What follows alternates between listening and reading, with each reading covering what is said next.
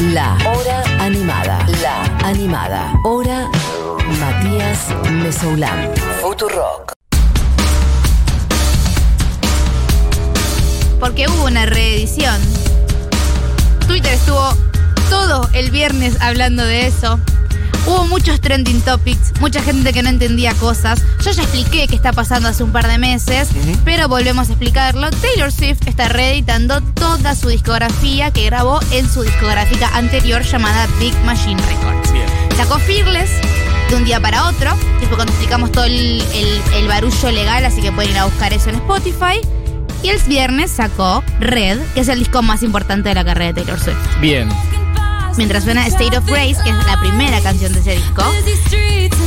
Este disco lo anunció con 22 semanas de anticipación. O sea, hace Ok. 22 semanas dijo el 18 de noviembre, o sea, este viernes en realidad, sale Red. Después lo movió una semana antes porque Adele sale este viernes y Adele es medio como la topadora de los charts, ¿viste? Sí. No te conviene mucho sacar algo y voy a que No, Adele porque saca te algo. Así que lo sacó una semana antes. 22 semanas de anticipación porque tenía 22 años cuando sacó este disco. Ah, no, bueno, el nivel de toc de marketing. Pero claro, muchacho, 2012. Una semana por cada año. Si hay algo que hace mm, Taylor Swift es hacer todo de forma calculada y de forma pensada para que los fans tengan la experiencia de tratar de descifrar las teorías que ella pone. Me da un poco de miedo. Siento que vas a la casa de Taylor Swift y está todo ordenado de una manera que todo quiere decir algo. No corras ese tenedor de ahí porque esto indica la hora en la que nací. Bueno, algo así. Deja, deja siempre pistas. Igual ella estuvo tanto en el programa de Seth Meyers como en el programa de Jimmy Fallon diciendo: Yo dejo las pistas, Sí. ustedes Se pueden fijan. escuchar la música de forma normal, como un fan común y corriente, o se pueden venir con nosotros acá en el fondo, dijo Down the Rabbit Hole, o sea, en la madriguera del, del conejo, donde, bueno, estamos investigando cada letra y cada punto que pongo porque yo les dejo pistas para hacer como si fuese un gran crucigrama de mi música y de las cosas que les quiero contar. A nivel conceptual, ¿por qué decís vos que Red es el disco más importante de la carrera de Taylor Swift? Porque es el disco que empieza, primero es el primer disco donde Taylor empieza a salirse del country y empieza a hacer más pop. Bien. O sea que empieza a fusionar géneros. Es un es para mí y para la crítica especializada, es el disco donde ella se empieza a realmente convertir en la letrista que es, es hoy en día. Ok. Digo, los primeros discos de Taylor los hizo muy jóvenes y si bien las letras están bien, son letras bastante juveniles. Acá ya empieza a tener eh, como a usar metáforas, a utilizar un montón, un lenguaje específico, un lenguaje que luego se convertiría en el lenguaje de Taylor Swift. Bien, más elaborado. Porque ella también se, se referencia a sí misma en, la- en los discos venideros y siempre deja como estos pequeños easter eggs. Y para mí en, en redes cuando empezó esto y porque fue es el disco de desamor más grande que tiene Taylor Swift, Bien. que es mi género de música favorita, gente a la que le rompieron el corazón y hace discos enteros sobre eso. Perfecto. Eh, porque salió tres meses con un actor que tal vez conoces que se llama Jake Gyllenhaal.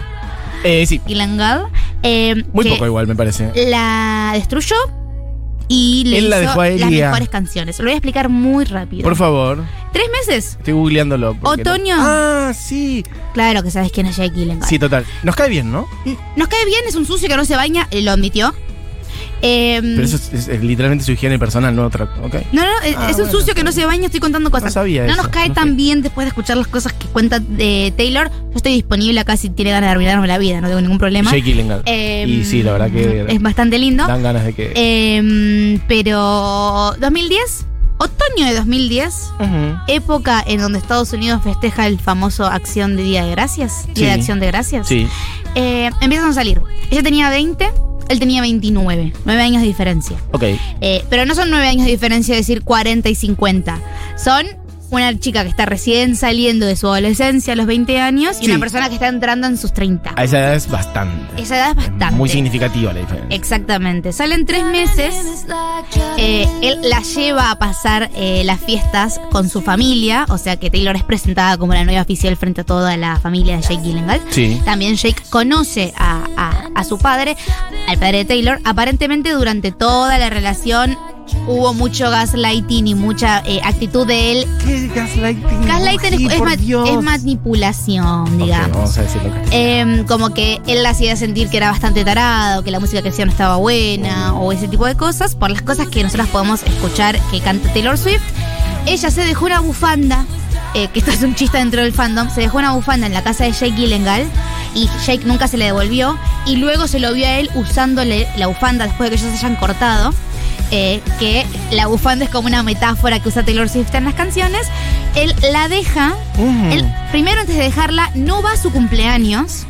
No, ya el nivel de melodrama de Taylor- Taylor- telenovela. Taylor cumple 21 Sí. años y él no va a su pero cumpleaños. Mientras eran pareja. Mientras eran pareja, cosa que ella la destruye, Sí. se da cuenta que ya no da para más, Sí. eh, y él la deja, diciendo que tipo la diferencia de edad es demasiado grande Sí. y que para ahí si ella fuese un poco más grande estarían mejor. Esto la deja completamente destruida Taylor Swift, Sí. eh, mientras estaba haciendo de gira, la gira de Speak Now. Ok. Eh, empieza a preparar Red. Recuerden que Taylor Swift antes de Reputation sacaba un disco cada dos años. Entonces, cuando ella estaba publicitando Red, ya estaba saliendo con Harry Styles. O sea, ya estaba preparando 1989. Bien. Y cuando estaba publicitando Speak Now, es cuando estaba saliendo con Jake Gyllenhaal, que después decanta en Red. Bien, me gusta porque estamos siguiendo como toda la línea temporal de discos y novios de Taylor Swift Es en que este es una momento. lista- Yo me estoy informando muchísimo, no tienen ni idea. Perfecto. Bueno, eso es todo lo que pasó. Este disco es el disco que eh, la crítica empieza a tomar a Taylor Swift como una música de verdad, por Sí. así decirlo, y no simplemente como una chica que una está- adolescente que hace country que no sabe lo que hace. Exactamente. Y tiene dos hitazos muy importantes de la carrera de Taylor Swift. El primero es I Knew You Were Trouble, que A lo deben haber escuchado en algún momento. Porque hasta lo cantó en, en la pasarela de Victoria's Secret, ¿no? Acá ya tenemos el salto a la fama de Taylor muy grande. Pre-1989 que vendió mucho más. Pero esta canción la escuchaste.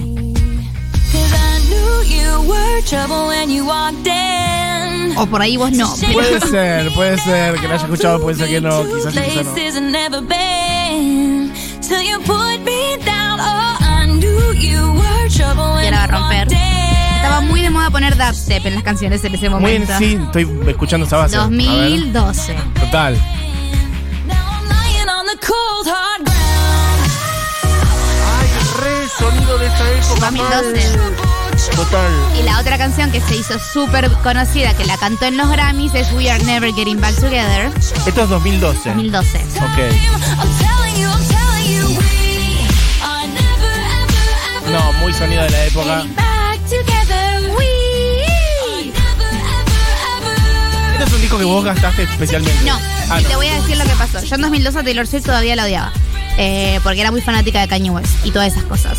Lo que está Ah, bueno, que a mí me gusta que está pasando con estas reediciones de Taylor Swift, más allá de decirle a la industria, mira quién tiene acá la papota y mira cómo hago que tus acciones, Scooter Brown, valgan mucha menos plata, porque la obra que vos compraste mía pensando que va a hacer que tus acciones suban, yo la agarro, la vuelvo a grabar y no le permito a nadie que use la versión vieja, ¿no? O sea, más allá de toda esa táctica que está usando de negocios, también es una manera para que los fans que la empezaron a conocer después de 1989 y después de Folklore, que son discos más adultos, puedan volver a escuchar esta, este material que por ahí en ese momento no lo habíamos escuchado. Total. Digo, yo Red lo empecé a escuchar cuando me enteré que lo iba a reeditar. Eh, esta canción, obviamente la conocía, la otra canción también la conocía, eh, pero mm, digo, no, no había escuchado toda la obra en su totalidad, que es una obra muy linda. Bien. Son canciones muy tristes, de un lugar de mucha tristeza y de mucho dolor y de una persona que estaba muy con el corazón roto a los 20 años, que por ahí es la peor época para que te rompan el corazón porque sos muy dramático y hormonal todavía. Puede ser. No es lo mismo que te rompan el corazón a los 19, 20 que a los 30 y ya tenés un par de cosas encima. Puede ser, puede ser. Eh, este es como el gran primer eh, desamor grande de Taylor Swift, propiamente dicho, o por lo menos que sabemos. Sí. Ha sido muy pública, de forma poco pública, como es Taylor Swift. Digo, nunca dijo. Todas estas canciones son sobre Jake Gyllenhaal, pero si lees la letra por poco te dice, sos un pelotudo, Jake Gyllenhaal te odio, ¿me entendés? Si lees en realidad en diagonal los nombres de las canciones, O sea, dice- las iniciales dicen Jake Gyllenhaal, Exacto. forro. Para escucharme, lo que estamos escuchando ahora, ¿es el disco original o la no, reversión? son las reversiones, Ah, porque una vez que las Ah, o reversiones sea, le, salen... le mantuvo el sonido Sí. dubstep. Sí, sí, sí. no, las reversiones son tan distintas, están un poco más arregladas, obviamente, como hablamos en Fearless, pero no es que hace un cambio muy radical con las versiones. Lo que nosotros tenemos que hacer como consumidores es elegir escuchar las versiones de Taylor Swift. Porque el otro día dijo en lo de Seth Meyers o en lo de Jimmy Fallon, todo lo que diga Taylor's version, entre paréntesis, es mío, Sí. es de mi propiedad. Bien. Yo soy la dueña y eso me emociona bastante. Bien, Está perfecto. haciendo esto también para que en comerciales y películas usen estas versiones y no las versiones de Scooter Brown y por eso darle más dinero Bien. a Scooter Brown. La siguiente canción que tenemos para escuchar es una de las colaboraciones que hizo nuevas, porque para estos discos que está reeditando también te muestra todas las canciones que compuso para los discos originales y que no entraron. Y en esta está con Phoebe Bridgers, que es una artista que nos parece bastante interesante, que cuando eh, Que Taylor te- cuando Taylor le manda el mensaje, ella explica que le manda un mensaje tipo, hola eh, Phoebe, soy Taylor, estoy haciendo estas reversiones de vuelta, me gustaría que eh, formes parte de esta canción que se llama Nothing New. Le manda la canción, porque dice, no quiero que se comprometa a hacer algo que no tenga ganas de hacer. Sí. Y Phoebe Bridgers le contesta, esta es el mensaje de texto que estuve esperando toda mi vida. Oh. Y acá está Phoebe cantando, mira.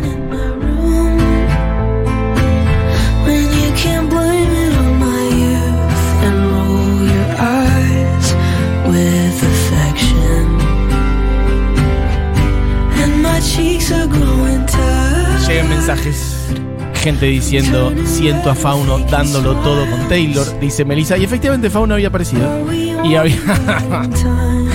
dice, entre Taylor y que salió lo nuevo de Adele, Es que estoy sí. cornudísima. Temporada de cornudas. Eso dice Fauno. temporada de cornudas, Temporada de Max cornudas. Gente que manda bufandas. Eh, Claro. Claramente el emoji que tiene que ver con toda esta trama. Es la bufanda roja. Nunca me gustó Taylor Swift, dice María, hasta que escuché este tema que en su momento sonaba un montón. Perfecto. Me destruye todo lo que sabe Buji, mi reina. Bueno, perfecto. Y gente que dice, Buji, pensé que ibas a hablar de lo de Britney. Sí, porque la realidad". liberaron, pero chicos, Otro- de, a un, una- de un pasito de por vez. una cosita por Falté- vez. Falté un día y voy a faltar una semana entera. ¿Saben lo que va a hacer cuando vuelva? Una explosión de contenido que tengo que hacer. Meta Buji que queremos escuchar All Too Well, dicen por acá. Y es lo que estamos yendo, gente. Perfecto, se calman, Porque se ordenan. poneme, por favor, Calma. la primera versión que les voy a poner. Porque hay una teoría que dice que la quinta canción de todos los discos de Taylor Swift es la canción no. más importante del disco. Basta, basta de teorías. ¿Cómo puede ser? Bueno, decile a, Taylor Taylor- a Taylor, no a Taylor mí. Swift y Buji en este momento es como el- eso, el meme de Pero yo no como soy. con los, con los hilos rojos en la pared explicando cosas. intento- Hay una teoría de Yo que te lo intento tema- explicar. Es lo que ella hace. El quinta canción, la quinta canción de todos los discos de Taylor Swift es la canción más significativa para Taylor Swift. Sí. Y en el disco original se llamaba All Too Well, que es lo que estamos escuchando de fondo. Es una canción completamente desgarradora que cuenta toda la, eh, la, la relación que tuvo con este muchacho. ¿Cómo traducirías All Too Well? Todo demasiado bien. Ah, porque demasiado ella le dice, yo me acuerdo de todo demasiado bien. Bien, en el estribillo. Tiene el mejor puente que escribió Taylor Swift, donde le dice, eh, me volvés a llamar para romperme como una promesa casualmente tan cruel en el nombre de la honestidad. Es una canción muy triste. Es la mejor canción que escribió Taylor Swift. Y no lo digo yo, lo dijo el otro día la Rolling Stone, que hizo un ranking de las 100 canciones, de las 100 mejores canciones. Me importa mucho más lo que decís vos que la Rolling Stone. Es mi canción favorita. Perfecto. No hace falta ninguna cita de autoría. es una canción muy triste y es una canción muy preciosa y es una canción donde ella realmente se le suelta la pluma, digamos, y hace lo que hace lo que mejor sabe hacer, que es componer letras. Para vos, esta canción es mejor incluso de los últimos discos que sacó el año Sí, esta pasado. canción es tremenda, es muy triste, Perfecto. Es muy triste eh, y habla de su punto de vista de la relación, ¿no? Acá le dice, acá estamos otra vez en esa pequeña calle de la ciudad, casi pasaste el semáforo en rojo porque me estabas viendo, me acuerdo, yo estaba ahí, me acuerdo de todo demasiado bien. Como que le está hablando y le está diciendo, yo me acuerdo de absolutamente todo esto. Bien. La versión original duraba 10 minutos, pero para la versión original del disco la tuvo que cortar, porque no puedes hacer una canción de 10 minutos. En esto, lo que estamos escuchando ahora es la versión de 10 minutos, porque la sacó con el disco la Hizo semana quiso, pasada. y la historia de cómo está co- compuesta esta canción es que ella llegó a los ensayos del Speak Now Tour y estaba muy triste porque recién acababa de cortar con el chabón y no estaba en el humor como para ponerse a ensayar. Pero estaba toda la banda, estaba todo el mundo ensayando para una gira mundial. Entonces ella agarró la guitarra y se puso a escribir esta canción y los sesionistas a su alrededor le empezaron a hacer como eh, la batería, el bajo y lo usó medio como catarsis de decir todo lo que le estaba pasando y después siguieron el ensayo como si nada. Y la madre se acerca al ingeniero de sonido y le dice, ¿grabaste eso? Y el ingeniero de sonido le da un disco y le dice acá está, y con eso reconstruyen la canción. Bien. La versión de 10 minutos lo voy a hacer muy corta, lo hace mierda. Tipo, le dice yo voy a envejecer, pero todas tus novias van a seguir siendo jóvenes como yo. Como que le da con un palo. Hay un meme muy divertido que dice. All too well es, ay amiga ya fue. Sí. Y all too well 10 minutos es, pero lo que realmente me molesta. Un poco más. ¿Sabés Todavía lo- quería decir una cosa ¿Sabés más. qué es lo que me jode, boludo? Como que estaba cerrando la conversación y se da vuelta y dice, pero ¿sabes qué?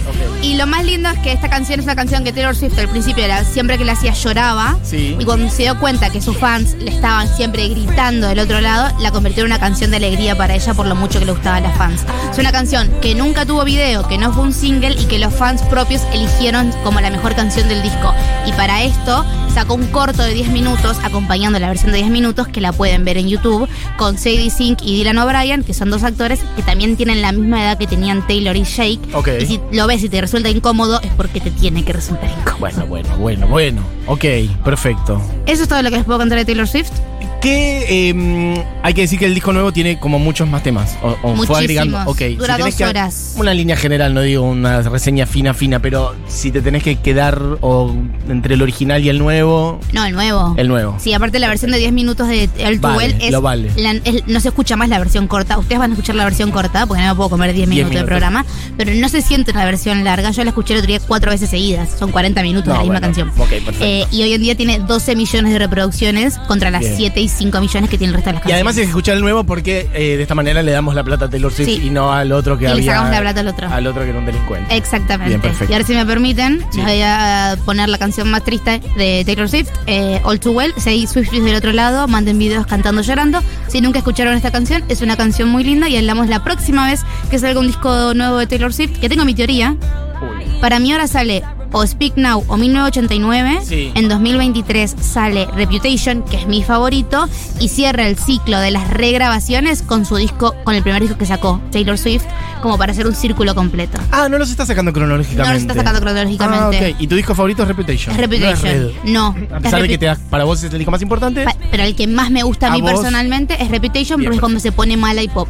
mala hop. Hermoso. Básicamente. Así que all too well y después vemos si mi teoría fue verdadera o le pifié. Espectacular. Lloren.